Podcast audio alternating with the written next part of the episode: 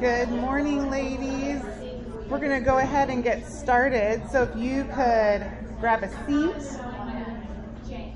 Um, if you happen to print the notes online, they're probably wrong. So, if you print it online, you might want to grab what is out on the table instead.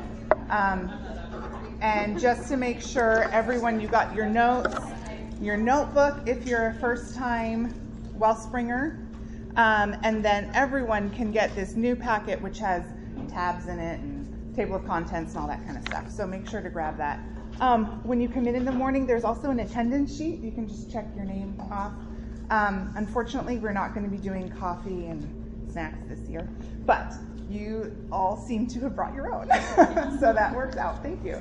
Um, and if you forget, there's a Starbucks in the parking lot. Um, but we're so thankful you're here. And so I'm going to open up in a word of prayer and then we'll get started.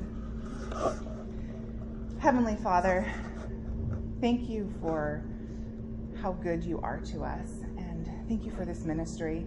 Thank you for the men and women who have labored and gone before to establish this ministry and how we are able to benefit fruit from, from the time that they have spent um, shepherding their own hearts to create what Wellspring is.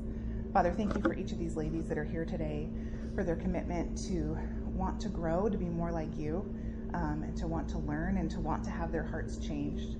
Thank you for the ladies over in Wellspring Kids that um, are also working so hard today. I pray that you would sustain them this morning.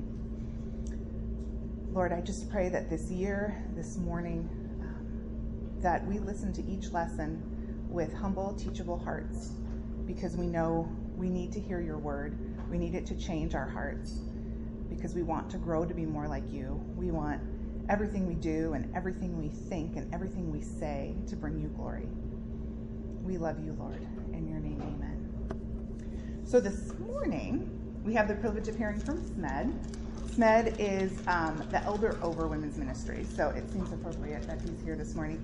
And he'll be teaching a lesson on the vision and purpose and how Wellspring fits into vision and purpose of Grace Bible Church and stuff like that. After Smed speaks, Anne is going to come in over from Wellspring Kids and give us some important information for those of you who have kids over there. Um, and then I'll get back up again. So let's go. Do I need to start the recorder or is it's it already recording. Okay, great. Yep. Well, good morning. What a thrill it is to be here with you ladies this morning. Are, are there anybody that is taking Wellspring for the first time this year? Okay. Yeah, this is this is just a thrill, and for Wellspring kids to be going, and for you ladies to be here is just uh, exciting. We're going to do two things this morning. Uh, we're going to talk about the vision and purpose of Grace Bible Church, and then we're going to talk about what Wellspring is and how it fits into that. Uh, lots of companies and businesses have vision statements, purpose statements. It's helpful just to get together and think, why are we here and what are we doing? And to summarize what our vision and purpose statement is, it, it is simply this to think about God rightly and to live accordingly. How should we think about God? And then what does that mean for the way that we live? And so the vision and purpose statement of Grace Bible Church is worded this way a biblical vision of God leads to our gospel purpose in Christ. What is our biblical vision of God? The glory of God, the cross of Christ, life transformation by the Spirit. And then what does that produce in our lives? Draw in, build up, send out. And, and these become sort of uh, mantras that haunt our consciences, things stated in a way that then haunt what we do so that we're not blown by every wind and trend that comes through. Oh, we should be doing this. Oh, should we be doing this? No, this is a refined statement of what the Bible expects a local church should be. It's our little wording of that, but essentially it means to think about God rightly and to live accordingly. That is a biblical vision and purpose of Grace Bible Church. We used to have bulletins, and, and this is printed on the bulletins. Do you remember those pieces of paper we used to hand out at church? We may go back to that someday. Um, this is also printed on the architectural feature as you walk into the office. If you ever walk in the, the office door of the church at the front, um, before you get to Allie's desk, there's a big thing Uh, Jeff Kershaw can forgive me for calling it that. There's some architectural word for that thing. It's kind of like a wall, but not. And it has the vision and purpose of Grace Bible Church on there. Uh, and that's designed for us to see that daily. This is in the membership material as you come through the front door of membership at Grace Bible Church because uh, we want to know and remind ourselves what we are all about. So this morning we're going to walk through that vision and purpose statement, and then we're going to talk about how that intersects with uh, Wellspring and this ministry. So let's think about that first part of the vision and purpose statement the vision. We want to pursue a biblical vision of God. A biblical vision of God. What do we mean by a biblical vision? It just means what are we focused on? How are we viewing God? Uh, uh and are we intentionally keeping this in front of us regularly? And what we want to pursue is a right view of God, a biblical view of God, a high view of God. It was said by a theologian in the middle of the 20th century. His impression was that the evangelical church had adopted such a low view of God as to not be worthy of the name at all. And when you think about all the misconceptions of who God is that are prevalent in evangelicalism today, you might boil it down to the idea that God is in the service of my self interest. And that has a lot of different flavors. That God is in the service of my self interest. Well, that is so far removed from a biblical view of God as to be blasphemous. God is not a genie in a bottle. God is not one who lives according to the whims of his creatures. He is indeed the potter and we are clay. He is the creator and we are the creation. We are created beings. We are ever and utterly dependent on God. We need to cultivate in our hearts and minds a biblical view of God, a right view of God, a high view of God. Steve Lawson once said, God created man in his own image. And ever since then, man has been returning the favor.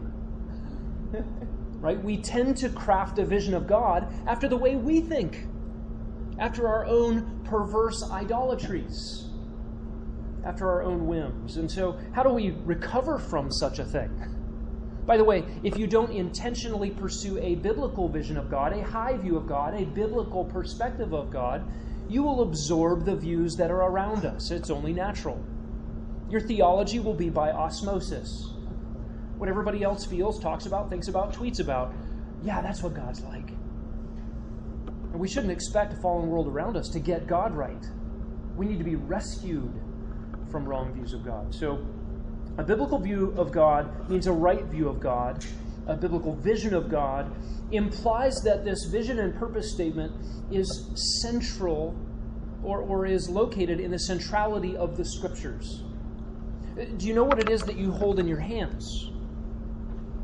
Thankfully, uh, in the English language, not everybody has God's word in their own language yet thankfully, we, we have God's self disclosure. He has actually told us what He is like, what we are like, why we do what we do, and what the solutions are to all of our problems. God's been so kind. And so we need to recalibrate our hearts, our minds, our thoughts after what God has said. When we talk about a biblical vision and a biblical purpose statement, implied in that is an absolute abject dependence on God's Word. We dare not cultivate a vision or a purpose statement that runs contrary to this or comes from some other so called authority. We're absolutely dependent on the Word of God. So let's break this down into its parts. The glory of God is the first aspect of this biblical vision of God. And when we talk about glory, what, what comes to your mind when you think about glory? Anybody? God deserves the praise. Okay, praise. Okay, you just hit on two really critical aspects of glory in one sentence. And you're absolutely right. Sometimes when we think about glory, we think, glory be to God. That is ascribed glory, right? That is what we give to God. But that is secondary to God's intrinsic glory. Intrinsic glory is that which God just has in Himself. And the Old Testament word for glory is the word kavod, weightiness or heaviness. Right? A, a, surfer shows up on the north shore of Hawaii, hears the big thumping waves that rattle the cliffs, and says, Dude, that's heavy. He means significant. And the Old Testament word for glory was heaviness, kavod. The New Testament word for glory is doxa, or light. We get our word doxology. Uh, and it means an effusion of light or radiating brilliance. Right? You've got in your notes there 1 Timothy 6, 15 and 16. That's the first text we'll look at this morning. And I want you to see the interchange between intrinsic glory, that which belongs to God and he will not share with anybody else. It just radiates out from his being. Jonathan Edwards called it the sum total of his attributes radiating out in blinding light. That is God's intrinsic glory. No one adds to it, no one takes away from it. It is just his. And it can't help but just burst outward. That's God's glory. And we see that in 1 Timothy uh, chapter 6, verse 15. He who is the blessed and only sovereign, the King of kings and Lord of lords, who alone possesses immortality and dwells in unapproachable light, whom no man has seen nor can see, to him be honor in eternal dominion. Amen. And you see there a description of God's intrinsic glory, things that belong only to Him. And you also see ascribed glory. Paul says, To Him be these things. And every time you see an outburst of praise in the Bible, whether it's the entire book of the Psalms, or whether it's those culminating doxologies in New Testament letters, where someone just says, Praise the Lord, da da da da da. Those are ascriptions of glory. That is, God is worthy of being glorified. You think, well, if God is completely complete in himself and, and full of intrinsic glory that just radiates out, how in the world can I, the creature, glorify him? Ascribed glory is merely recognizing, saying out loud, singing, or silently being in awe of what God is all by himself. And we see both of those there in 1 Timothy. You're familiar with Romans 11. Romans 11 is the climax of Paul's letter to the Romans, where he is explaining the gospel in its fullness. And at the end of a 11 chapter explanation of the good news of Jesus Christ, where God saves sinners, we get this doxology, this bursting out in song right there in this letter. Paul says in Romans 11 33 and following, Oh, the depth of the riches of the wisdom and knowledge of God, how unsearchable his judgments, unfathomable his ways. Who has known the mind of the Lord? Who has become his counselor? Who is first given to God that it would be paid back to him again? For from him and through him and to him are all things. To him be the glory forever. Amen. A recognition of God's intrinsic glory in who he is and what he's done to save sinners, followed by ascribed glory. God, you're worthy of all praise. A biblical vision of the glory of God will include views of God's intrinsic glory, and it's appropriate for his creatures to ascribe glory. In fact, Jesus in the triumphal entry said, if, if the people don't praise me, what will happen? The rocks will cry out. He's worthy of it all. You've also got in your notes 2 Corinthians 3:18. Turn there. I want you to see this because there's another element of glory that is from him, through him, and to him. And it's in addition to his intrinsic glory and ascribed glory, where we praise him, it is also the glorification of his children. Uh, this we might see as dispensed glory. God says in Isaiah, I will not share my glory with anybody. He's not going to share his intrinsic glory with anybody. He alone is God, and he will always be unique and alone in his godness. And he will bring to glory those who have believed in Jesus Christ. And he will glorify them. And I want you to see in 2 Corinthians 3:18 this process has actually already begun for you, Christian. We all, with unveiled face, Paul writes, beholding as in a mirror the glory of the Lord, there's intrinsic glory, we are being transformed into that same image from one glory to another glory, or from glory to glory, just as from the Lord the Spirit, a reference to the Holy Spirit, bringing about transformation of life in you, Christian, from one stage of glory to another. And of course, that's not done in this life. All creation groans, longing to see the glorification of the children of God. The day's coming when one day you will resemble the second person of the Trinity as far as it is possible for a finite being to look like the infinite Son of God. To be glorified means to take on what God is willing to dispense that then reflects his own intrinsic glory. And these little reflectors of God's glory, made in his image, redeemed by the blood of his Son, and then conformed to the Son's image, become reflectors of his intrinsic glory and increase the ascribed glory. And so, all of us looking like Jesus are these trophies of grace saying, Glory be to God, glory be to God, glory be to God, by our very existence in His presence. And that day's coming. And it's fundamentally why you exist. You exist for God's glory as a creature, you are redeemed for God's glory by grace. And so that leads us to the second aspect of a biblical vision of God the cross of Christ. There would be no ascribed glory from humans if there were not a cross. There would be no glorification of humans if there were not the humiliation of the Son of God at the cross. Without the cross of Christ, we have no message as a church. Without the cross of Christ, we have no hope as individual Christians. And without the cross of Christ, God would be intrinsically glorious but he has seen to bring more glory to himself by saving sinners. This is staggering. Look at Philippians 2 8 through 11.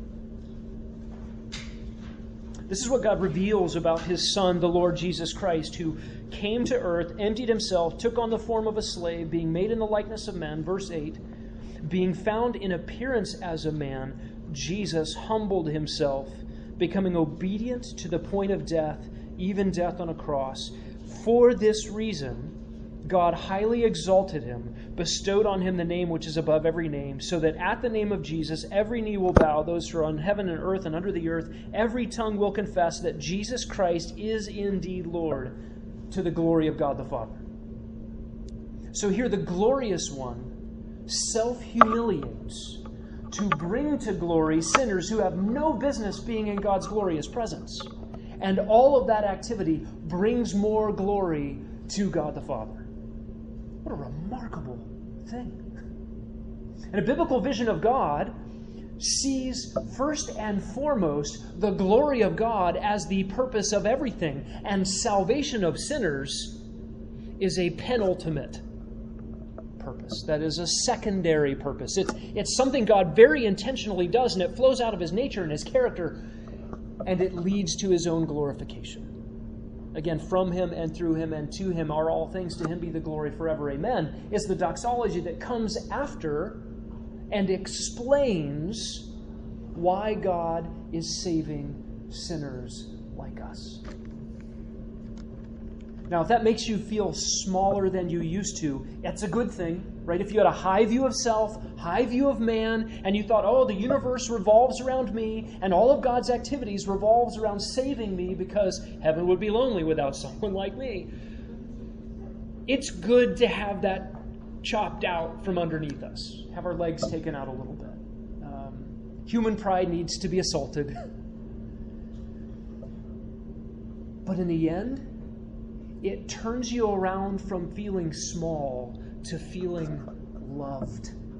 You mean that great, big, glorious God set his affections on me and saved me despite me in order to bring me into the great, glorious goodness and joy of his exquisite presence? How could I ever get there?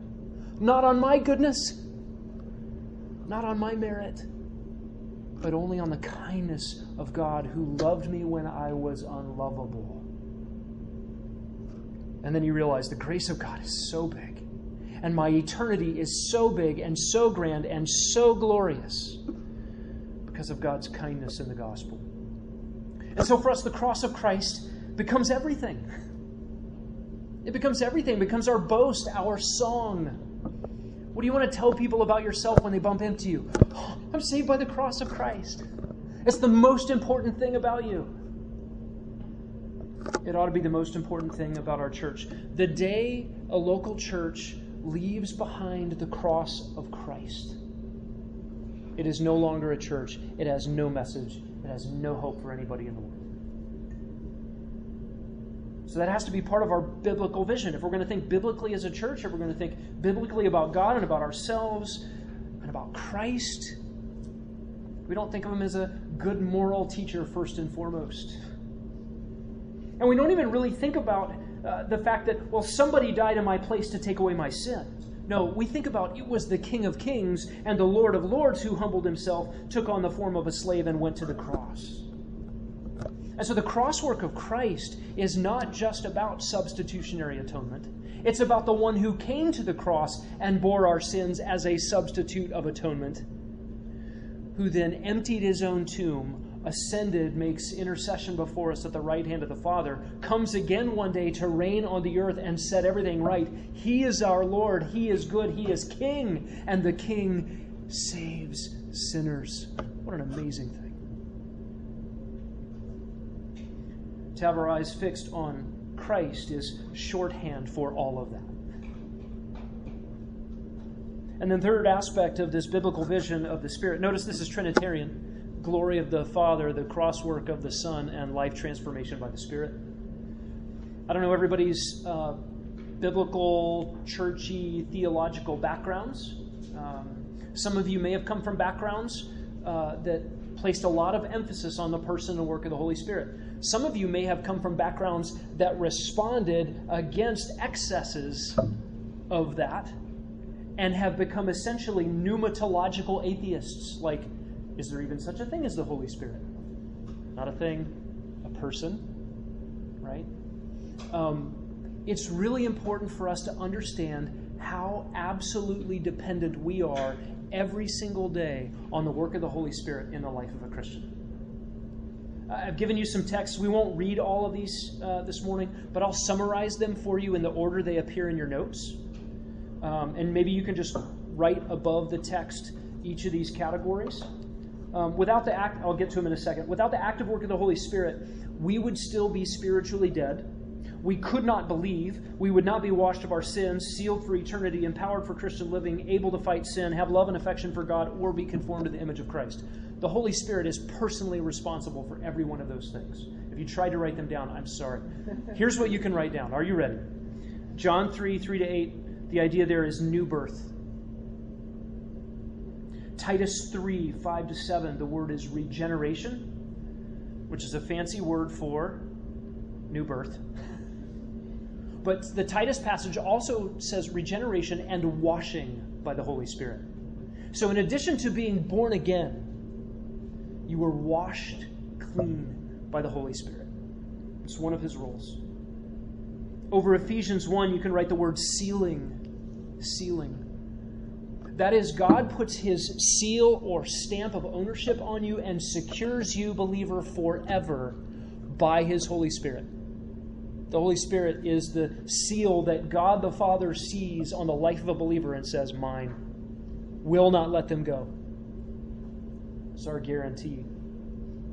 Over Romans 8, 9 to 11, you can write indwelling. Indwelling. And if you're a really fast scribbler, you can write permanent indwelling.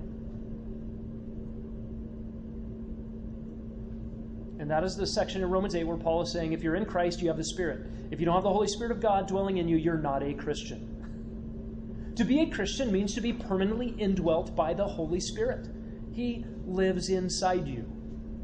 And Paul details this, details for us in 1 Corinthians 3 and 6 that that is an individual reality. Your individual person is a temple of the Holy Spirit. And a corporate reality, y'all, which is good Texan and good Greek, are a temple of the Holy Spirit as a body of believers. Um, over Romans 8 12 to 14, you can write the leading. Leading. And again, if you're a fast scribbler, you can write the Holy Spirit leads his children to put to death the deeds of the body. People talk about the leading of the Holy Spirit. There is one passage about the leading of the Holy Spirit in your Bible for the Christian life. It is Romans 8. And specifically in Romans 8, the leading of the Holy Spirit is the leading of the Christian who is indwelt by the Holy Spirit to put to death deeds of the body. We already saw that in 2 Corinthians 3:18. What is the Holy Spirit doing? Transforming you from one glory to another glory into the image of Christ. What is the evidence of the Christian uh, Christians being really alive, having been born again by the Holy Spirit, permanently, permanently indwelt by the Holy Spirit? Well, a Christian is going to be led by that Holy Spirit dwelling in him to put to death the deeds of the body. And you're thinking, wait, I still sin. Yes. Until you go home to be with Christ, you will still sin. But a Christian will also be about the active pursuit of putting to death the deeds of the body, being led by the Holy Spirit to do so. That's one of his roles in the life of a Christian. By the way, you could not put sin to death without the Holy Spirit. You just can't. Um, it's his power we rely upon. Um, the next text is Romans 8 15 to 17. Over those numbers, you can write witness witness. The Holy Spirit is a witness specifically to our filial relationship to God. That is our father, daughter, father, son, adopted relationship to God. God is my father personally. I love him and he loves me. I belong to him. I'm in his family. And the Holy Spirit is an internal witness to that reality. What does that mean? Christian, you feel like you belong to God the Father. It's one of the Holy Spirit's roles in the life of a believer. There are things that can interfere with that feeling. Harboring unrepentant sin is one of those. So don't do that. Enjoy the filial relationship you have to God. Um, and again, if the Holy Spirit is leading you to put to death the deeds of the body, washing, one glory to another, clean conscience, short accounts, God's my Father. And I, I sinned against Him. It's possible for me to displease Him and to grieve the Spirit, and, and He loves me. It's one of the roles of the Holy Spirit. And over the last one, 2 Corinthians 3.18, you can write sanctification. Sanctification. Um, progressive Jesusification, if you want to call it that. You're being made step by step to look more like Christ. It's the Holy Spirit's work in your life. If we did not have the Holy Spirit, we would not have life transformation. If we do not have life transformation, you and I do not become walking trophies of God's grace and the transformative power of God in the gospel. And the testimony of the power of the gospel goes empty. I don't know if you've ever wondered this question. Well, if God hates sin and He's saving me from sin, why does why don't I get why don't I just believe in Jesus and then get hit by a truck? And I would never sin again, and that would be the most pleasing thing to God. Well, apparently, it pleases God to leave you here in a mixed condition, we'll talk about later this year, to pursue Him, to cling to Him in faith, to yield to the work of His Holy Spirit and the Word of God in your life. And it pleases Him to make you look more and more like His Son in progress before a watching world so they can see the transformative power of the gospel and the word and the power of the Holy Spirit in your life. So that when you say, believe in Jesus, God is saying, and look what I do in a life surrender to Jesus. Is there a relationship between the glory of God, the cross work of Christ, and life transformation by the Spirit? Yes, here it is. The intrinsically glorious God receives ascribed glory for redeeming lost people by the cross of Christ, dispensing glory as He, by the Holy Spirit, transforms them from one glory to another to bring them to resemble His glorious Son. And all of that echoes into eternity for the glory of God. How long does it take to cultivate a fully orbed vision of God? A lifetime. A lifetime of cultivating our hearts underneath the faucet of the Word. A lifetime of recalibrating our affections for Him under God's Word. Uh, so don't think that um, writing down everything Smed tried to say today um, it, it is going to give you everything you need to think rightly about God. I want this to be an appetizer for a lifetime of pursuit of God and His Word for a lifetime of surrounding yourself with people who are placing themselves under God's word to cultivate Godward hearts. Uh, to create a, a culture of Godwardness in our church and beyond. All of that biblical vision of God leads us to a gospel purpose. In other words, think rightly about God, now live accordingly. Okay, what does that mean? Draw in, build up, send out. It's a great way to summarize what Grace Bible Church is about. Draw in, build up, send out. Um, you've got some notes there with some passages. Um, we might jump into some of those. Um, we're going to get it speed up a little bit to uh, get to how does Wellspring fit in. You're thinking, speed up, he's talking too fast already, slow down. draw in. How was that? Somebody tell him to draw in a breath. We believe in the principle of regenerate church membership. That is, who is the church? Who is the church is a different question than who comes to church. Right? The, the, the, the people that show up at a building is different than, well, the church is gathered. And we have a mixed audience. We might have a mixed audience in this room. We certainly have a mixed audience in this building right now. If you brought your wonderful little bundles of depravity with you this morning, we have a mixed audience in this building. And your children are not Christians because they're here. They're not Christians just because they agree with everything mom and dad says about the Bible. New birth is required.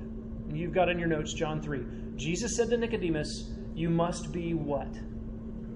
Born again. Not slowly inculcated with Christian culture not progressively reprogrammed from the outside by behavioral change. No, Nicodemus, everything you were before this conversation with Jesus is wrong. You have to start over. It, the, you're, you, who you are, Nicodemus, will never get into heaven. You are not qualified for the kingdom of God. Something has to happen of dramatic significance, of supernatural, miraculous proportions you got to be born again. Uh, the Bible's full of language like this. The, the old man dies, a new man comes at new birth. Behold, if anyone is in Christ, he is a new what? Creation. Uh, not, a, not one of these, um, hey, we bought this house, uh, reality TV shows. We're going to tear out that wall. We're going to put in these new windows, add some carpet, paint it good. Not a renovation unless you're talking about a ground up renovation. Raze the building, which is a weird word in the English language. Sounds like build it up. It means tear it down, okay. start over. You must be born again. And so we don't make any assumptions about people coming to church.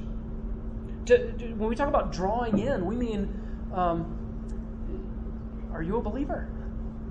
Get used to the conversation of, hey, how, how did you come to know Christ? And listen for the gospel listen for life transformation.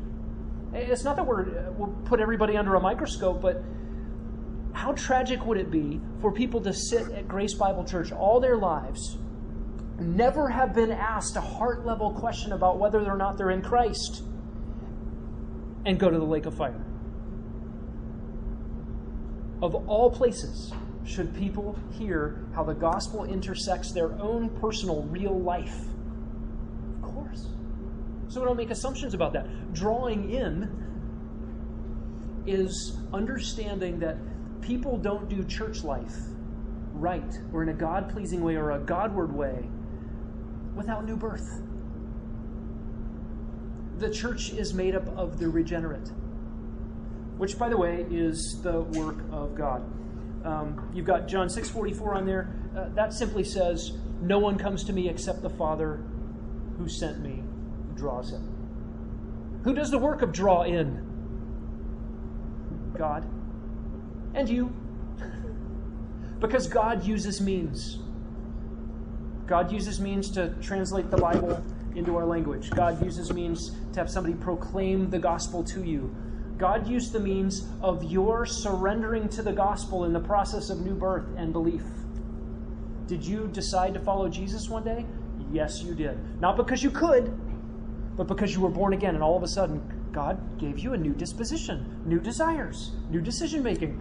I love Jesus. I thought he was boring. I love him. Mm-hmm. Something happened. It's called new birth. And you decided to follow Jesus. So this drawing in, it's the work that only God can do. I give you Acts 13 48 because it says, Everybody who is destined to believe heard the gospel and believed. Who did the believing? The, the sinner who all of a sudden realized it. I'm a sinner. I believe in Jesus. And why? Fundamentally, did anybody ever believe? Who was dead to spiritual things? Because they were made alive. Ephesians 1 5. So, drawing in, building up. Uh, when, when somebody is here, uh, th- this is not a big tent crusade. Let's get decisions for Christ, move on to the next city. No, Jesus said, make disciples, teaching them to observe all that I commanded you, right? What does it mean to make disciples? It, it, it means the equipping model of doing church. I want you to turn to Ephesians chapter 4. And when we talk about the equipping model of doing church, what we mean is we want to be obedient to what God says in His blueprint for the church about how to do church. Why do pastors exist? Oh, yeah, pastors do the ministry. No, it's not what the Bible says. Look at Ephesians 4, beginning in verse, let's see, 11. Jesus gave some as apostles, some as prophets, some as evangelists, some as pastors and teachers. Why? For the equipping of the saints for the work of service. That word service is the word ministry. To the building up of the body of Christ. Whose job is ministry in the local church? You, Christian. What is the pastor's job? Do the ministry for you. Share the gospel with the people in your home. Show up at your work and uh, evangelize the next cubicle. Uh, show up in your neighborhood. Tell your neighbors about. No. Pastor's job is to equip all the saints to do the work of the ministry. And what is that ministry laid out for us in Ephesians 4? I'll just summarize it for us here. It is growth in Christ, you and y'all. That your individual responsibility, according to Ephesians 4, believer, is the growth of the body. Your Christian life is not just yours to live all for yourself. Your Bible reading in the morning is not just about you, it's not just a pep talk. It is about the growth of the whole body um, growth in Christ, you and y'all. It is also about discernment. So, growth in Christ is verse 13. Uh, verse 14 talks about discernment. We're not to be children tossed about by winds and waves of every doctrine that comes along. Um, it is about speaking the truth in love. Verse 15, that's everybody's responsibility, speaking the truth in love. By the way, if it's not loving, it's not true. If it's not true, if it's not loving, right? Those things go together. We should never make a, enemies of truth and love as if speaking the truth is unloving. Well, that's not biblical. Um, and you should never think that you're speaking the truth truly if you don't love the person you're speaking to. That's not biblical either. And that's all of our responsibility. That is the ministry in the local church. And then verse 16, church growth. And, and you can write down corporate awareness. That is, you, you recognize that each individual part, verse 16, has to work properly. And those, those individual parts actually have to get together. What Paul calls in Ephesians 4.16, every joint of the supply. That is where we rub shoulders with one another, interact with one another, be with each other, is taking on new meaning in the coronavirus era. Um, the growth of the body of Christ into Christ likeness and discernment and truth and love and all these things actually happens.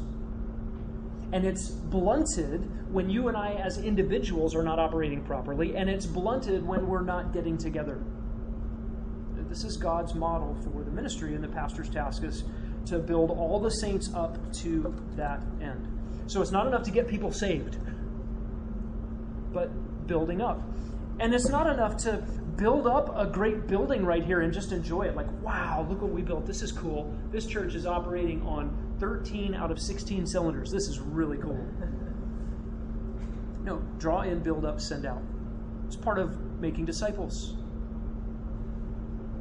A church must think beyond its own walls. Right? If you get yourself into a small group and you really like your small group, and the 12 people in your small group are the people you want to stay your small group forever, there's an ecclesiological problem in your mind. You're not thinking beyond your own comfort. You have to be thinking, this has to grow. Until every tongue and tribe and nation and people are represented around the throne of the Lamb as detailed for us in Revelation 5 9. Jesus purchased people from every tongue, tribe, nation, and people, and the task of the church is not done until the church goes to the ends of the earth. And so that sending out idea has significant implications for how we think about ourselves as a church. Look, if at some point down the road, and I'm not telling you any secret plans of the elders, it's just hypothetical, but if at some point down the road, the elders discover, hey, there's a need in this segment of the valley, and three elders and 150 of you are going to go over there and start a church, plant a church. We'll cry and we'll rejoice that this is happening. This is in the DNA of the way God programmed the church. Not that you get a little slice of heaven here and get comfortable with it, but that you get drawn in, built up, and sent out. That is a biblical vision of ministry. I give you Matthew 28, Romans 10, and Revelation 5 in your notes. That is just a really important chain of text to think through together. Matthew 28 is the Great Commission. Jesus sent out the disciples and said, Make disciples of all nations, sending you. Revelation 5 is that scene in heaven where people from every tongue, tribe, nation, and people are surrounding the throne of the Lamb. How do you get from Matthew 28 to Revelation 5? Through Romans 10. Everyone who calls on the name of the Lord will be saved. How will they call if they don't hear? How will they hear if no one tells them? How will anybody tell them if they don't go? How will they go if they're not sent? How beautiful are the feet of those who bring good news. And so we follow that chain. God is sovereign, and he will bring all his own to himself, but he will do it through means. All right, let's turn the corner. How does Wellspring fit into this? Uh, let's ask, what, what time am I supposed to be done? Is it already over? Okay. Good. That's good. Um, what is Wellspring and how does it fit into that vision and purpose of Grace Bible Church? Let me tell you, Wellspring is not a Bible study. Okay, those of you who have done this before, you know that. It's not a Bible study in the way we typically think of women's ministry and a, a women's Bible study, where, where we all get a, a book, a, a, a Christian women's book, and we read it together, or we go verse by verse through a book of the Bible. That is not to say we don't study the Bible. Uh, this is going to be Bible saturated all year long. But it is um, different than just what does the next verse of the text of some book say? There's a place for that. It's important. We'll talk about that in a moment. Um, but this is a, a really critical ministry because it fulfills what I believe is the singular mandate for women's ministries in local churches. I want you to turn in your Bibles to Titus chapter 2. Titus chapter 2. Wellspring has a very intentional aim. And that intentional aim is to fulfill what God says local churches must be doing with women's ministries.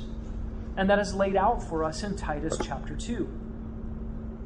Titus chapter 2, verse 3 Older women likewise are to be reverent in their behavior, not malicious gossips, nor enslaved to much wine, teaching what is good, so that they may encourage the young women to love their husbands, to love their children, to be sensible, pure, workers at home, kind, subject to their own husbands, so that the word of God will not be dishonored. Those are some very specific instructions about women discipling women in the local church, women instructing women in the local church, women admonishing women in the local church. These are musts, these are duties, these are commands from the Lord. And, and maybe you've been in another context where lots of things are done under the banner of women's ministries. And by the way, there can be great things book studies, expositional Bible studies, ladies' teas, luncheons, hospitality events, fun things. I think churches should do all of those things. But if a church does all of those things I just mentioned and does not do Titus 2, it has failed fundamentally as a women's ministry. It has failed fundamentally as a women's ministry. With a bunch of good things, it fails. A women's ministry must do what Titus 2 says. Has to. Otherwise, the church itself is failing to follow God's script for the local church.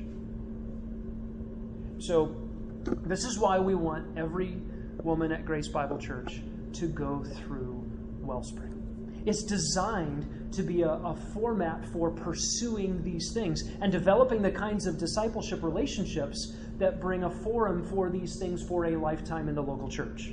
Right? This isn't a class you take, check off. I did Titus 2. Now it's on to something else. This is the one passage in your Bible that speaks specifically to what women's ministry in the local church must be. There are many things a women's ministry can be, but these are the things a ministry must be. And you might say, well, look, I want to study the nuances of the architecture and the priestly functions in Ezekiel's depiction of the millennial temple in Ezekiel 40 to 48. When are we going to do that for a women's ministry?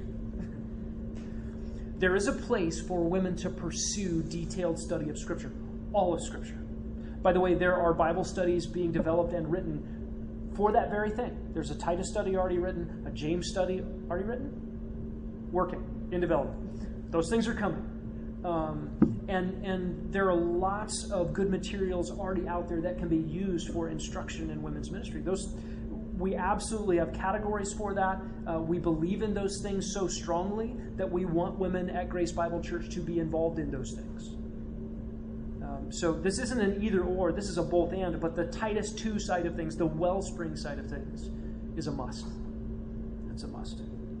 You might say, well, what I, what I really need right now is practical instruction on how to survive being a mom to my little ones, or how to improve my marriage, or instruction on whom to marry. I need answers to practical life questions. That's what I really need. And there's a place for that.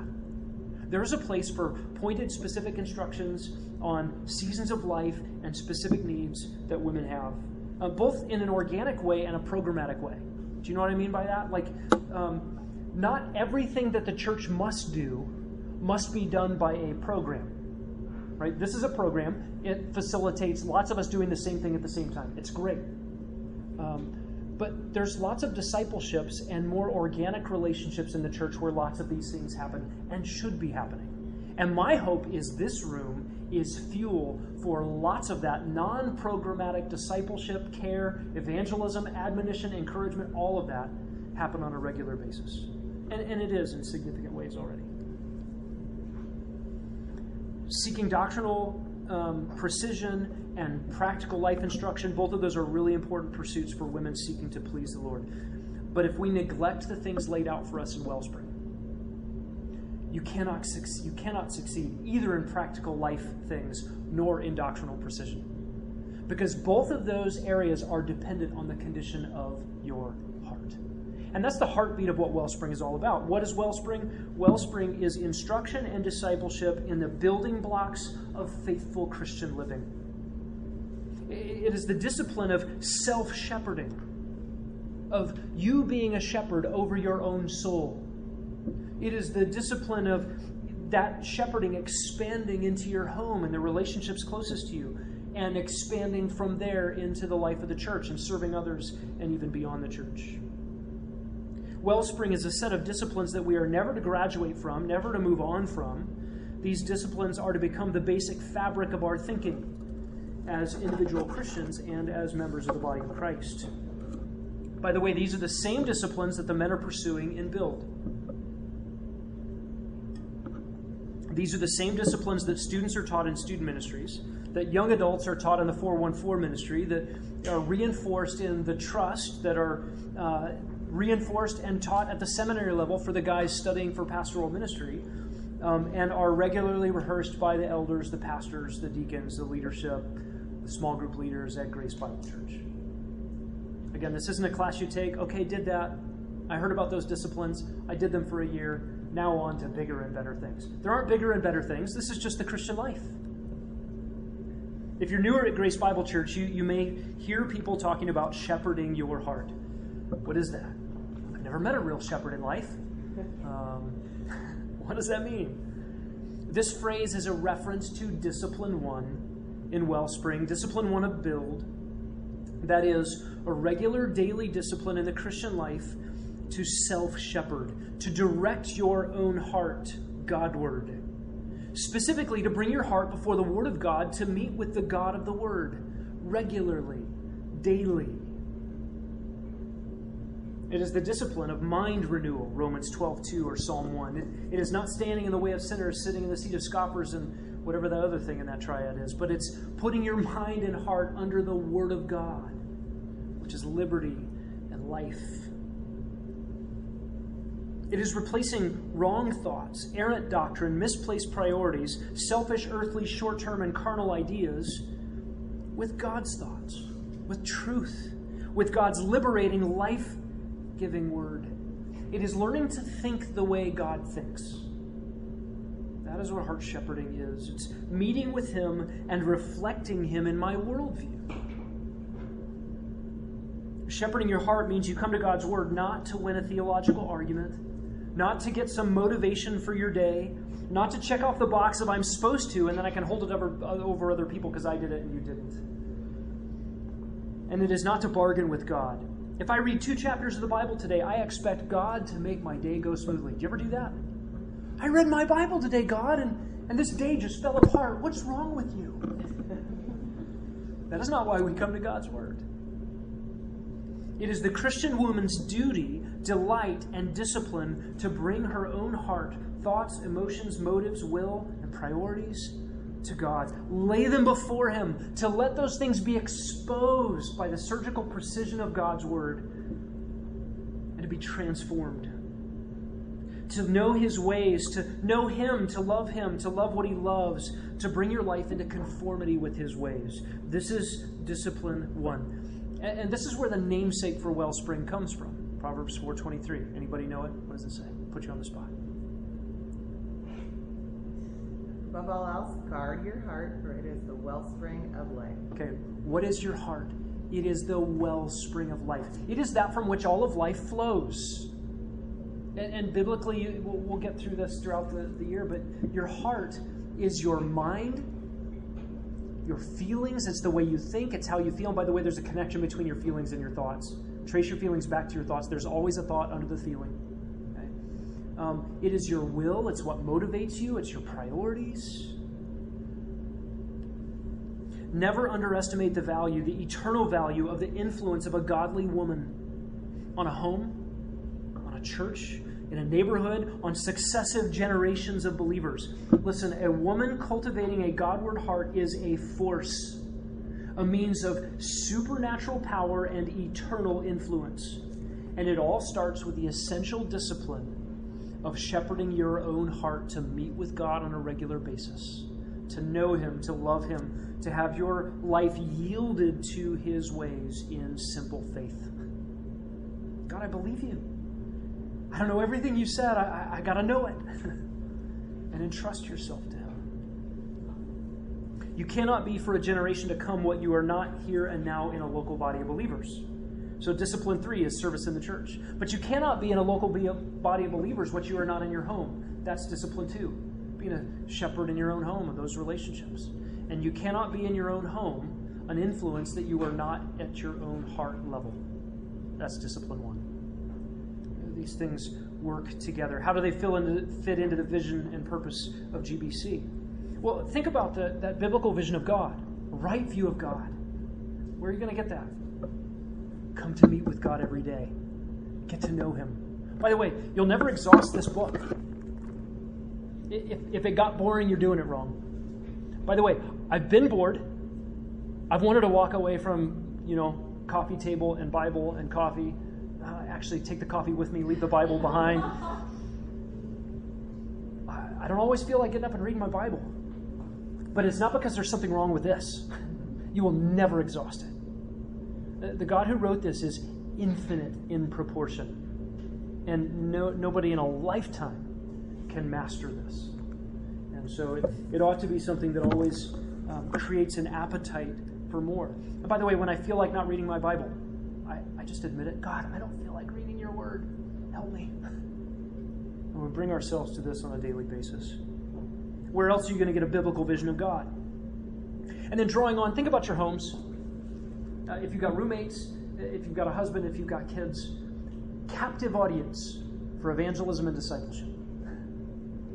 If you ever dream dreams of, man, someday I want to fly to another continent and learn another language, meet some people, and share the gospel, and then I'll be radical for Christ. Just be normal for Christ in your home. Talk about Him when you sit down and you stand up and you rise up and all the rest. It's really a remarkable place. And by the way, your home is so much more strategic for evangelism than cold turkey evangelism at Mill Avenue. By the way, there are people in our church who are believers because people share the gospel with them cold turkey on Mill Avenue. So I'm not shorting that. But in your home, along with bare gospel proclamation, is your life as a trophy of God's transformative power in the gospel. God put your own life on display. And it's not perfect. You might think, oh, what do you mean not perfect? It's ugly. God's using it. You pursue Him, and that life is on display before an unbelieving world in your home. Gospel proclamation comes with a life lived for Him. And then in your home, you, you build up. The, the believers in your home, um, we, we build them up with the task of sending them out. We're at the phase where we're talking with our kids right now. What do you want to be when you grow up? I don't ever want to grow up. Right, okay. What do you want to be later? Um, do we have the intestinal fortitude if one of our kids says, I want to go to Papua New Guinea, preach the gospel where it's not yet known? Oh, no, no, no, no. That's for the layman's. That's for the Cans and the Dodds and the Mitchells and sweet Amelia, but not my kids. Ooh, am I preparing my home to send them out? It's hard. And, and that's the task.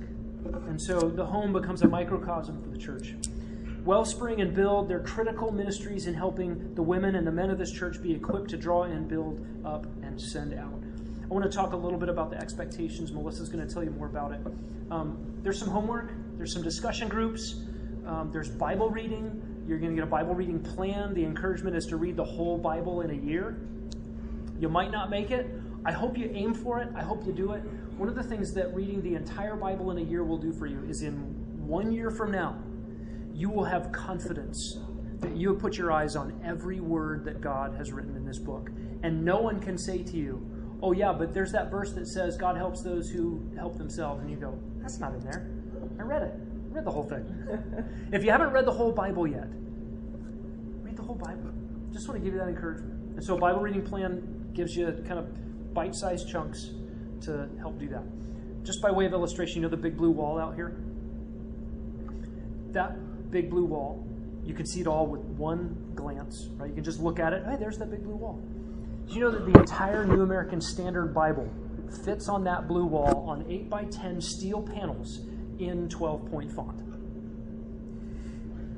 I don't know if that's any helpful perspective. You're like, what is this, a Vietnam War memorial? No, I just mean like you can see the whole Bible, like it's readable. We're, we're working on putting it up there. Jeff Kershaw's formatting it. So we've been working at the text edit and all that to get that. So we're hoping to get that up there. But you can read it. Can read it. I want to encourage you to, to read it. Um, there are slower plans available given season of life and those kinds of things too. Um, let me just give you one last encouragement about the small group discussion groups. If a small group discussion group and the vulnerability and transparency that comes with that, the potential exposure that comes with that, is scary. Let me just affirm that. Yes, it's scary. And it's so good. So good. Let me just encourage you, ladies, make the most of this year in Wellspring and open up. Open up. Whatever the questions are, I don't want to step on your toes. Those of you who have written really precise questions to get at specific things. Whatever the question is, answer it with what's going on in your life right now. Right? You can avoid reality and accountability and exposure sometimes by answering the question for what it asks. Don't cheat yourself. Eh, you should answer the questions, but but go farther than that.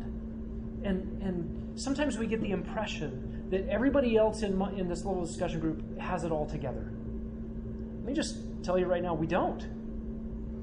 We don't. Nobody has it all together.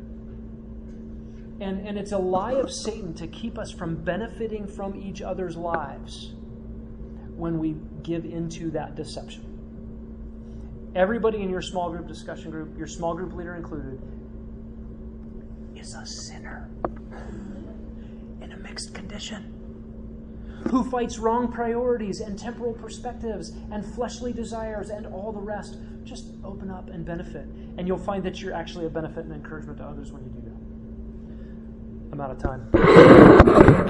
overtime. See you later.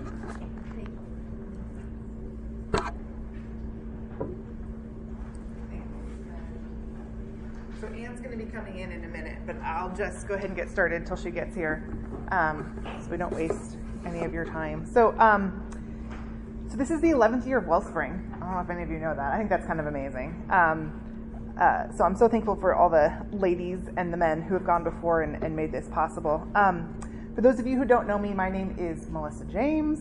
Um, I think it's my 11th year in Wellspring, but honestly, I don't remember. It could be 10. Um, I don't know if we count all of last year, 10 and a half maybe. um, so uh, I've been a part of Grace Bible Church since 2007, and I have two girls. They are 13 and 16. Um, so if you ever have any questions or concerns about anything in Wellspring, go ahead and feel free to contact me. In that stack of papers you got today should have my, I don't know, maybe my phone number, maybe my email. There should be some contact information, or you can just grab me on a Sunday well, look at that phone number and email. Look at that. Um, so feel free to do that. Oh, and Anne's here. See, that's why I got started. Do you want to come do your little spiel? Yes.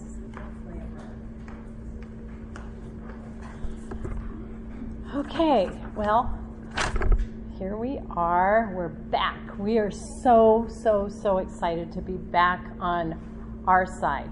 This is your side, that's our side. Um, let's see. Here's my announcements. Please pick up your ch- children or child as soon as possible when you're done with your discussion groups. That helps workers so we can clean our rooms and be done. Um, the well sick child policy, back in the day, a year ago, I wouldn't have even probably mentioned it. Now I'm mentioning it, you have it, please follow it. Follow it for yourselves too. If you're sick, stay home. Use common sense. Um, if you have, you know, because I, I know it happens, you come, you go home, and your kid gets sick. I don't know. I guess send me an email and let me know. Um, and I'll pray, and we'll see what happens. Um, you know, but use common sense on that. Um, the the only difference we increase the time. Um, if your child had a fever, we want you to wait 48 hours. It used to be 24. We kind of split the difference because some said 24, some said 72, and I was like, okay, let's go with 48. Um, but just please use common sense. This is especially now, we, we don't want to shut down. Um, so that's that. Um, this year, again, this is super important. Allergy alert. We have a little guy that does have a very severe tree nut allergy.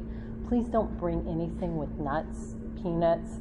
Um, I know we've got one guy that's uh, apples and something.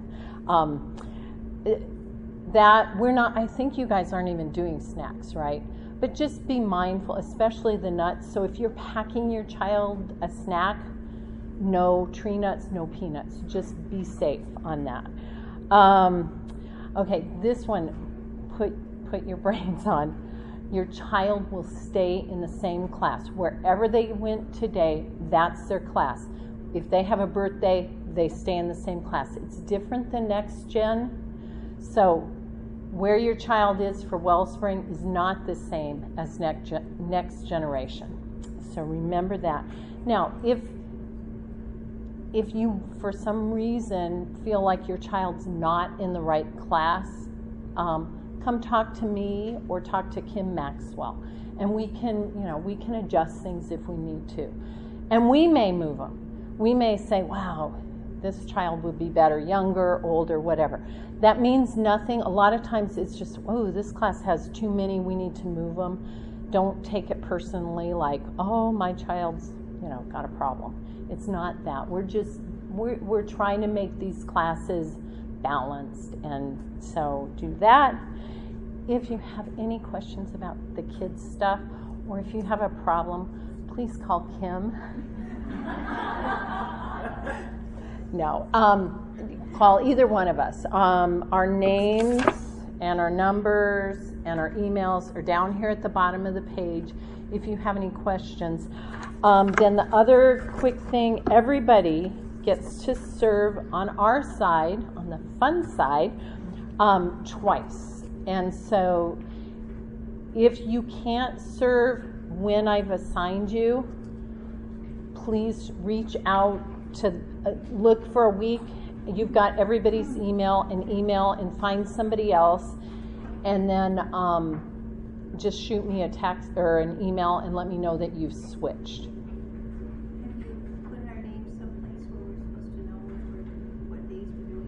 Yes, you have that in there. Some you should have that in there. Is nobody finding it?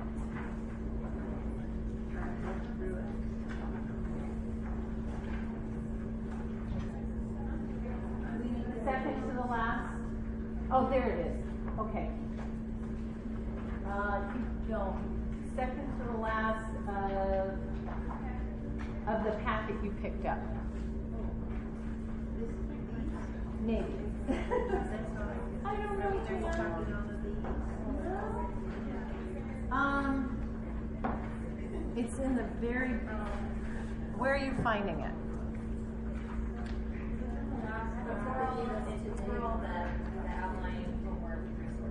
It's where? At the very back of Women in the Bible. At the very back of Women in the Bible. Because we're women in the Bible. I guess you are when you're studying it. It's not in the new ones. You know what? We will, I will run over and, and, and get some copies of it. Yeah, it looks like this. It says Wellspring Kids Serving Rotation. Oh, you found it. Okay. Yeah, almost the last. But if some of you are missing it, who's missing it? Raise your hand. Okay, Tanya, it's in the very back. Keep going, maybe. No. Okay. You know what? I'll go. I'll go print some on. Oh, okay. Yeah.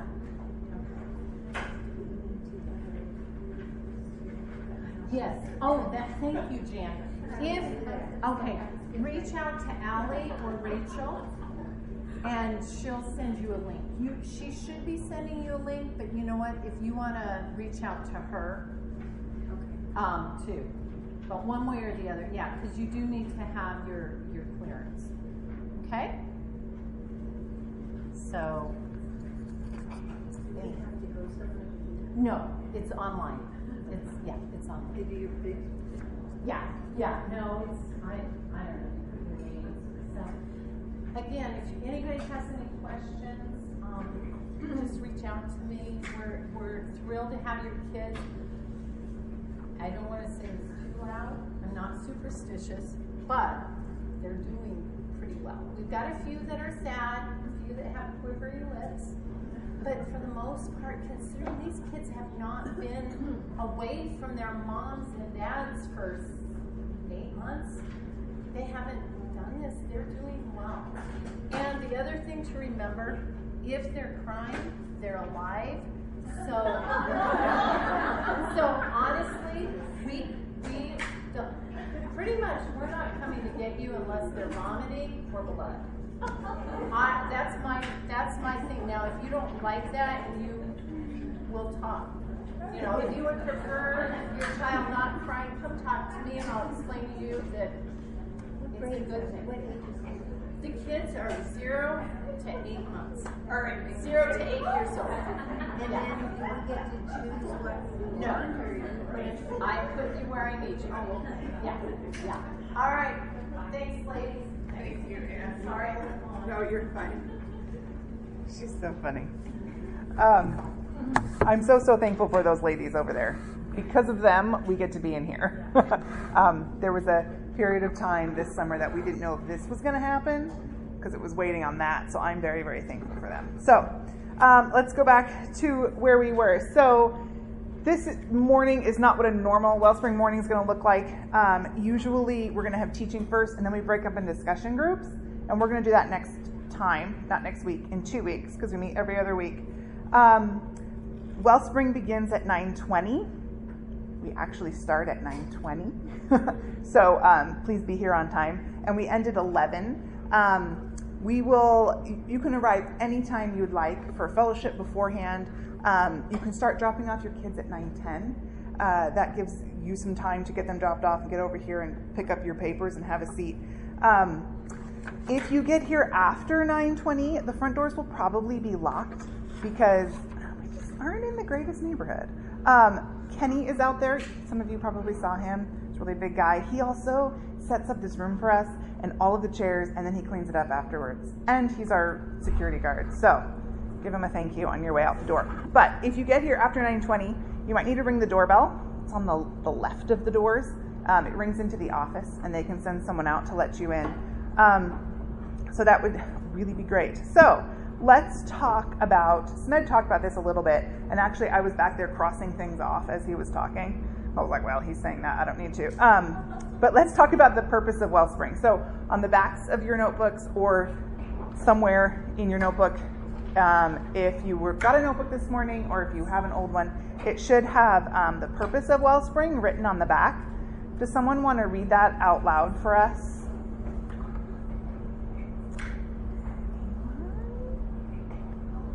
Awesome, thank you. To equip and encourage the women of Grace Bible Church to shepherd their hearts toward Jesus Christ with the Word of God, so Thanks. So, the goal of Wellspring is to take you, believing women who have made Grace Bible Church your home, um, to unite around three disciplines. And I'm just going to try to go over these really broad. Um, every week we talk about at least one of the disciplines more in depth. Um, so this is just like a broad overview to get a, a, good idea of what we're doing here this year. So the elders, like you kind of heard from Smed this morning, um, their desire is that women of Grace Bible Church have a united understanding of what it looks like to minister to and disciple each other and those in our homes um, toward Christ. So, um, Wellspring is an eight month commitment. Um, kind of like Smed was saying, it's not just a Bible study, it's, it's the lessons build on each other. Um, it's really important to listen, um, to do the homework, uh, and to stay committed for the year. So, um, when, when I say commitment, I, I don't mean that if you miss a week, you can't come back. we would like you to come back. Um, and sometimes that means you're sick or your kids are sick or I don't know, you go out of town um, and those things happen and that's totally fine. so but by making a commitment, I mean as much as it depends on you to be here. Um, pray and ask the Lord for help to make this commitment, um, to do all that you can through His grace, um, and and to be here as often as you can, and that takes planning. Um, for me, uh, it means putting all the dates in my calendar, and they're all in your notebook. You can go home and put them all in your calendar. Um, it means that I don't make appointments on Wednesday morning. It means that I get my notebook and Bible all ready the night before. It means I don't do my homework on the night before. um, that's a tough one. Um, it means for me, I am not, well, I have older kids, so I don't do anything for them anymore, it seems like, but that they're not rushed on Wednesday mornings so that um, I'm not rushed on Wednesday mornings so we can get here on time. Um, so we're just asking you to make a commitment to see it through. And if you do miss, you'll probably get a call or an email from your discussion group leader. And that's not like, we're checking up on you. We just want to hear how you're doing and we're concerned about you. So that's the only reason. Um, so, one of the benefits of making this a commitment with the Lord is that when obstacles come up, because they will, um, trust me, they will, because they do every year. Um, for myself included, um, you can know that God knew all about that when you made this commitment to be here. So, so that's just an encouragement to you to persevere, to come back. Um, all of the lessons are online, so you can listen online. You can print off the homework and the outlines. You can uh, bring it back the next week. So let's talk about um, the front of our notebooks. And the, it, written there is our wellspring verse, which Smed also talked about, Proverbs 4:23. Above all else, guard your heart, for it is the wellspring of life. So, a wellspring um, is is the head or the source of a spring or river. It's where all the water comes from, um, and it it signifies continual supply. I think it's kind of hard for Arizonans or Phoenicians at least to picture that water flowing continually. um, so when Proverbs 4:23 tells us that our heart is the wellspring of life, it's saying that all of life flows out of our hearts. Our heart is our inner man, it's our inner person. Um, it sums up who we are, inwardly speaking.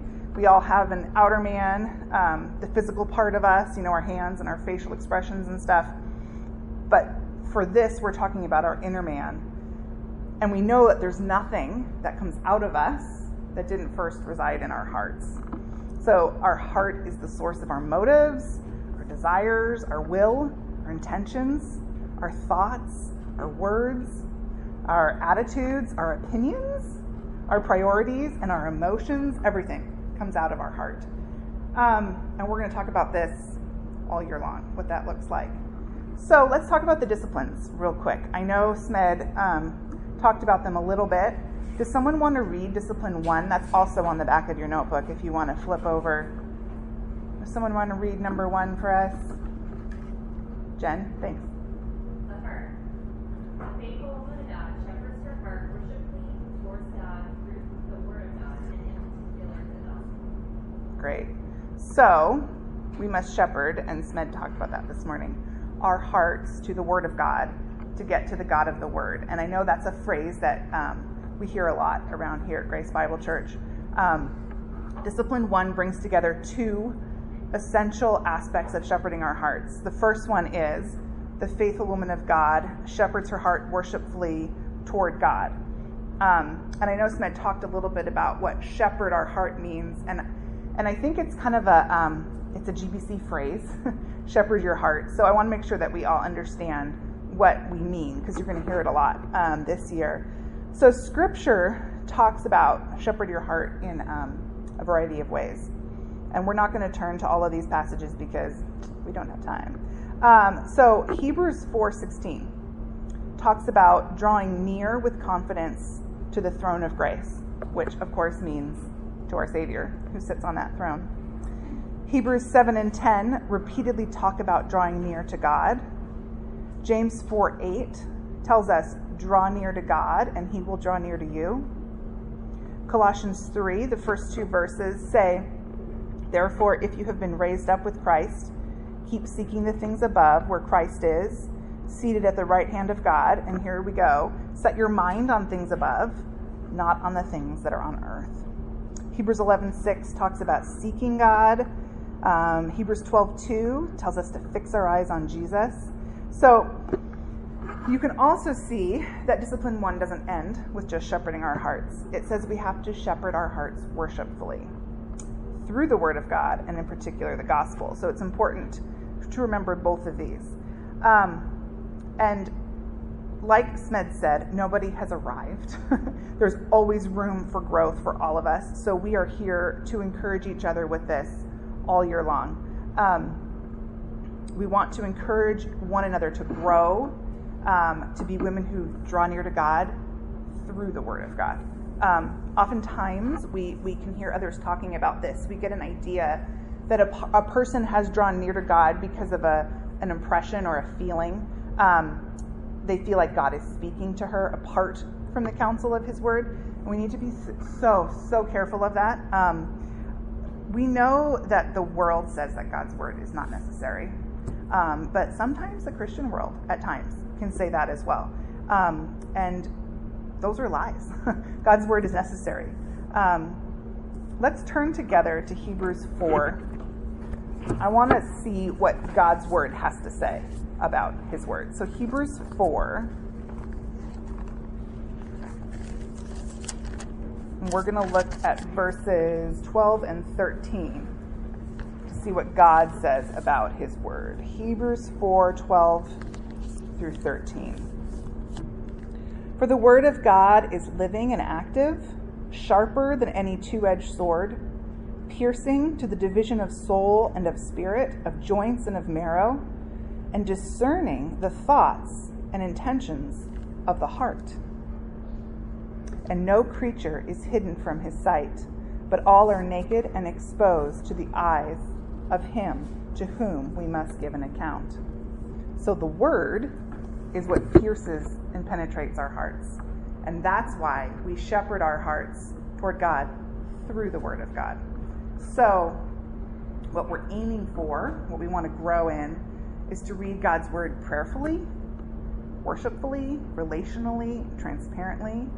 Um, we aim to seek to read God's word with a love for God, with a fear of God, and really with an awareness of our need for God. Um, and I think it can be really easy to, at least for me, because I'm a list maker. I mean, here's my reading plan. I love checking things off in the same color. Um, that's part of it. It can really easily become read my Bible, check it off. Read my Bible, check it off. Get it done. And that's not what we're aiming for here. I have to fight that. Um, I'm sure many of you do too. And so we want to encourage each other in this all year long. Um, we we know that we want to read all of our Bibles. Smed talked about that, the importance of reading all of our Bible.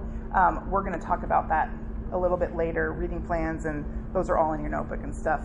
Um, so we want to not be content to just read and study our Bible without it affecting our hearts. It's not an academic pursuit, you know, who can have more knowledge about what's going on in God's Word. Um, we want to understand what the original author meant for his original audience. Um, we ask questions like, what does God's Word say? What does God's Word mean? How do I apply these truths to myself? Not, what do I think this means? Or how does this make me feel? Um, we want to ask, are there commands? Are there warnings? Um, or there promises that might apply to me? Um, we don't want to look for a mystical meaning. We don't want to try to read between the lines. That can be really dangerous. So, um, we want to learn about God. And uh, if you're in a small group, you're probably familiar with our core questions. And a lot of our core questions talk about um, what did I learn about God from reading His Word. Um, so we want to learn about God's character, about our character, about the character of sin, um, how to battle sin, about the sweetness of salvation, um, and about eternity, how, where we're going to be spending eternity. So um, we're going to grow this year. I know we will. We'll learn and we'll grow together side by side. Like I said, and Smed said, nobody's arrived. Um, I know sometimes it's easy to look around your group and be like, they all have it together. Nobody does. um, we're all growing here and encouraging each other all all this year um, about studying the gospel, and that will spur us on in joy and in obedience um, and in godliness for whatever our season of life is. I love that we have a wide variety of seasons of life here. Um, we want to remember that if we're not consistently in God's word and if we're not seeking Christ, I know for me personally, my, my conversations can get kind of hollow. If I have a couple of weeks where it's just checking it off the list, um, I'm feeling kind of hollow in my conversations. I'm not spending time with God, and, and I have a harder time encouraging each other, right? And coming alongside one another with God's word. So, um, if we're seeking Christ when we go to his word, we'll have a lot to give to each other. Um, we'll have been with Jesus, and by his grace, um, we have, I, I, love this phrase because it makes me think of Jamie Siegel. We have an aroma of Christ um, because we've spent time in his word. So, I just want you to understand that if you miss reading the word one day, don't say anything. That's not at all what I'm saying. um, you need to be back in God's word. But missing is not a reason to quit, right? We just keep pushing forward, um, keep persevering. Um, so um, we want to be women who shepherd our hearts worshipfully toward God through the Word of God, and in particular the gospel. There's more of that um, phrasing from our discipline one so let's talk about what the gospel is. We um, will have a whole lesson on this actually this year, and we'll have a lot of helpful resources that um, will be passed out throughout the year. But the gospel is the good news that God saves sinners, right? Um, God is holy and omnipotent and all powerful and sovereign and our creator, and He's the judge of the entire universe. And sinners, it's me and that's you. it's every single human being who's ever lived is a sinner and we have all rejected his right to rule over our lives. We've all rebelled against our sovereign creator. Um, God hates sin, and we're sinners. Um, we're not sinners because we do bad stuff. We're we do bad stuff because we're by nature sinners. Um, and but the gospel is that God saves sinners. So that's where the good news is. Um, we're saved from something, we're saved to something, and we're saved by something. Um, we're saved from sin, right? From sin's consequences. We're saved from Satan. We're saved from this anti God world system that we all live in. We're saved from ourselves. And ultimately, we're saved from God Himself. We must be rescued from God, from His hatred of sin, because we are by nature and by activity sinful. And God hates sin. So we must be saved from God and His wrath against sin. So we're also saved to something. Um, the good news of the gospel is not just that we get our sins forgiven, but we also get God. And He is the treasure of the universe, the only one who can bring satisfaction and pleasure and joy. So we're saved from God and we're saved to God. We're also saved by God um, through the substitute death of His Son on the cross as payment for our sins. God, by the substitute death of his own Son, took the sin of everyone who would believe and placed it on his Son and punished it to the fullness, fullest, so that the guilty go free and we get to be with God forever. And that's the gospel. So C.J. Mahaney says, we must never be content with our grasp of the gospel, and that's what we're all growing in as well this year. We're talking about being women who faithfully shepherd our hearts toward God through the Word of God, being impacted by the gospel at a heart level, and then letting that impact every other area of our life. So, let's talk about discipline two the home. Does someone want to read that? I used to be a teacher, so I'm okay calling on people. Thanks, Alexis. A faithful woman of God concerned for those in the home and ministers to them with her heart fixed on God and His word. Awesome. So, as women, we need to understand the spiritual influence that we can have on our homes. And a godly woman places a priority on spiritually influencing her household with her heart for Christ. Um, we see the people we live with more consistently than anyone else. And I don't know about you guys, but March through like June, I saw the people I live with a lot. um, and uh, we want to make it a priority to be sure that we're bringing Christ and the gospel to them. Um, again, being an aroma for Christ, which will happen when we're in God's Word. See how they're all connected.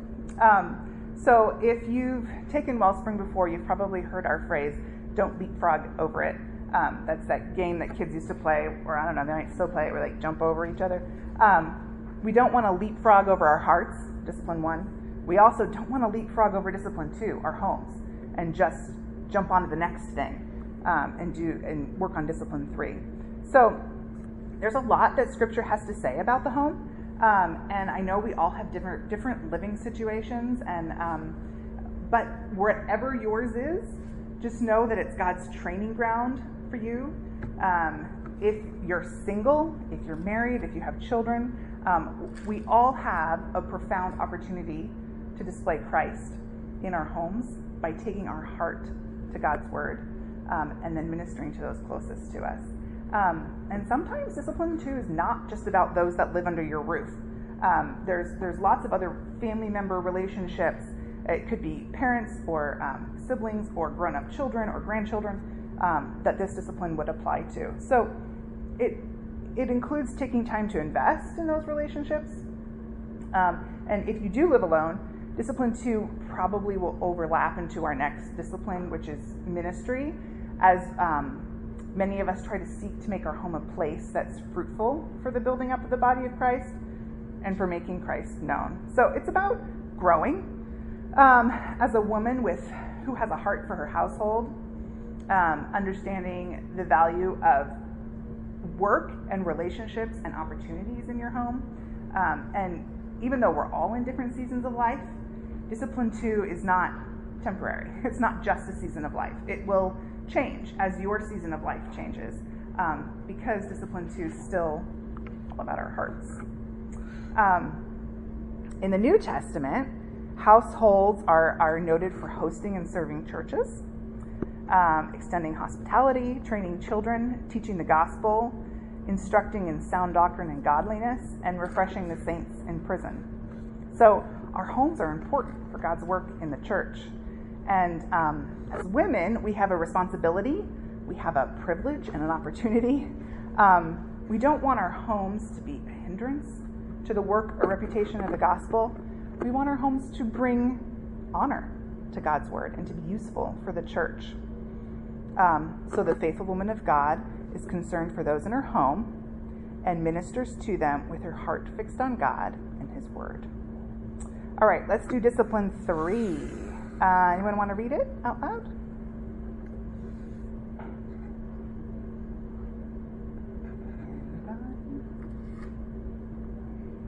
Oh, thank you, Laura.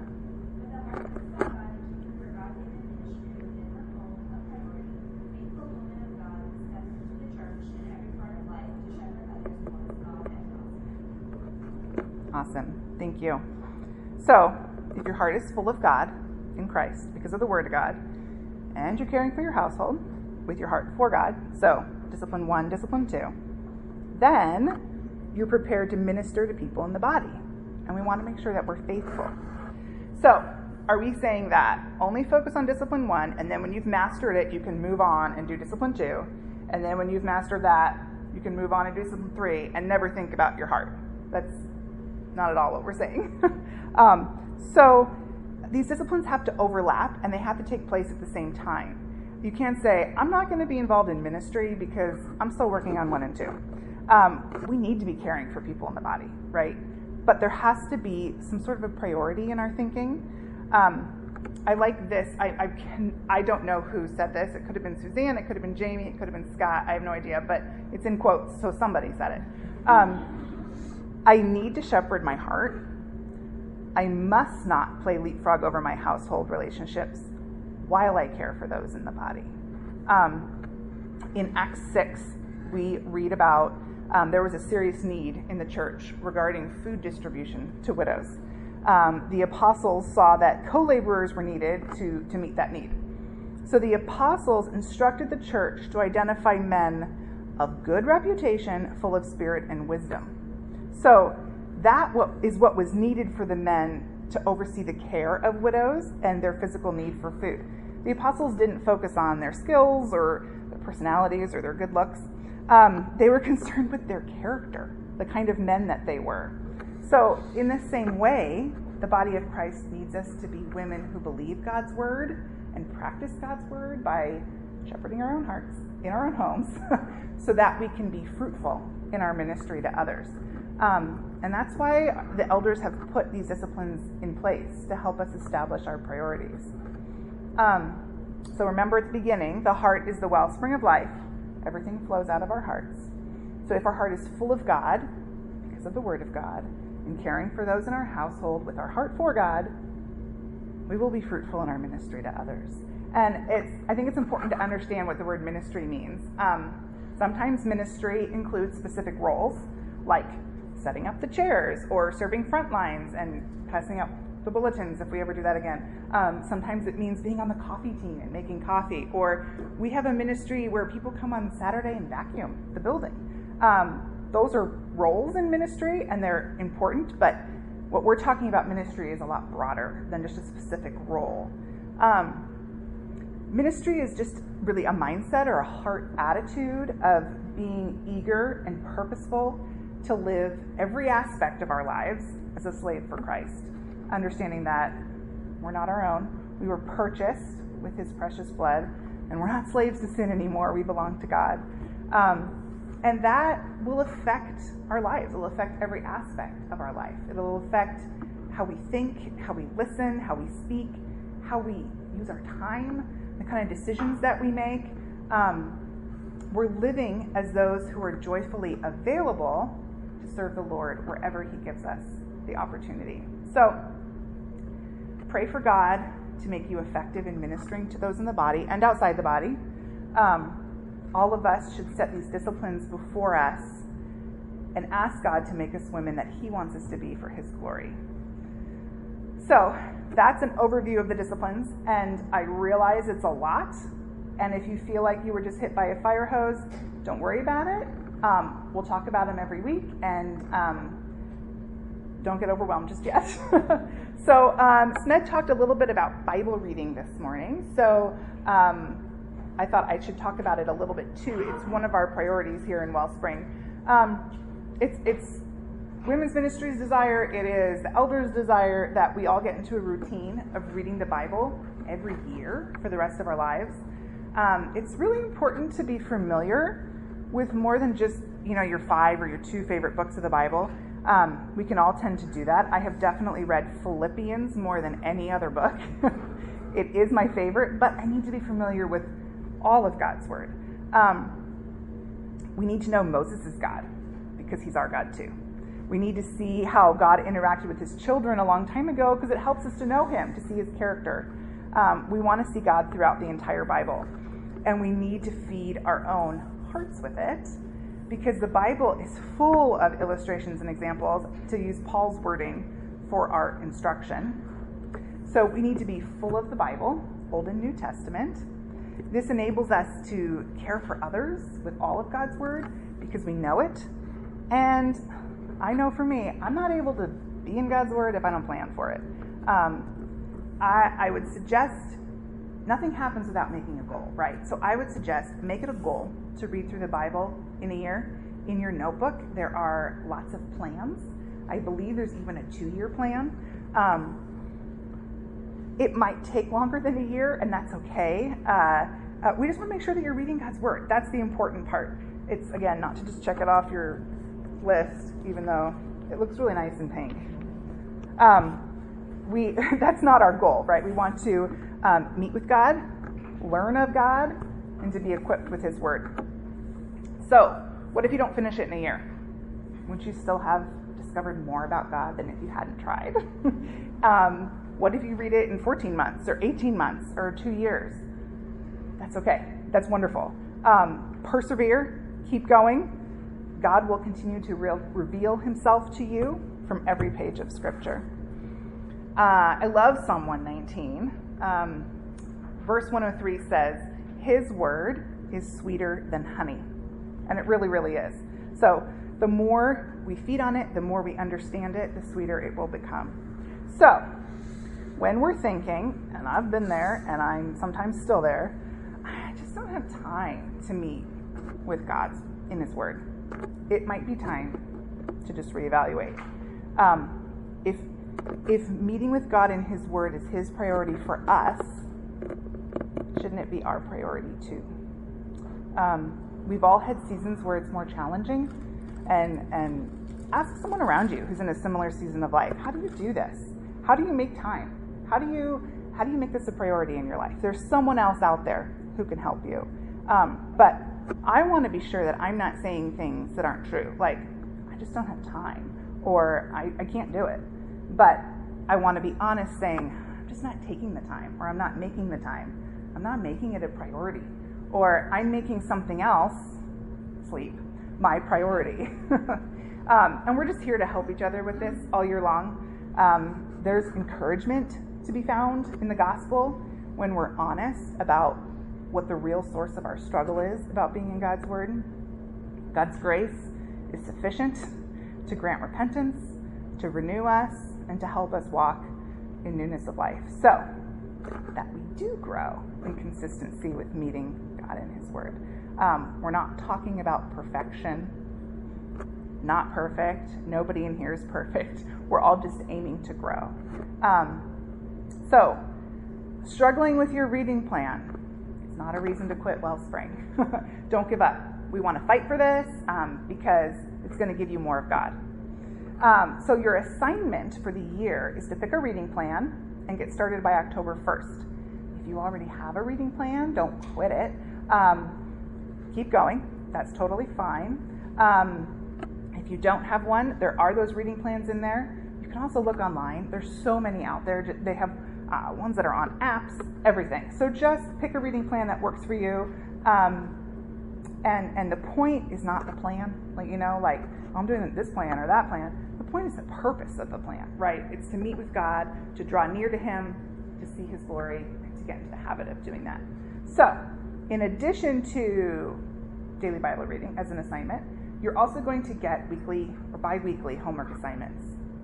Bi monthly homework. Every other week, you're going to get a homework assignment. I don't know how that works.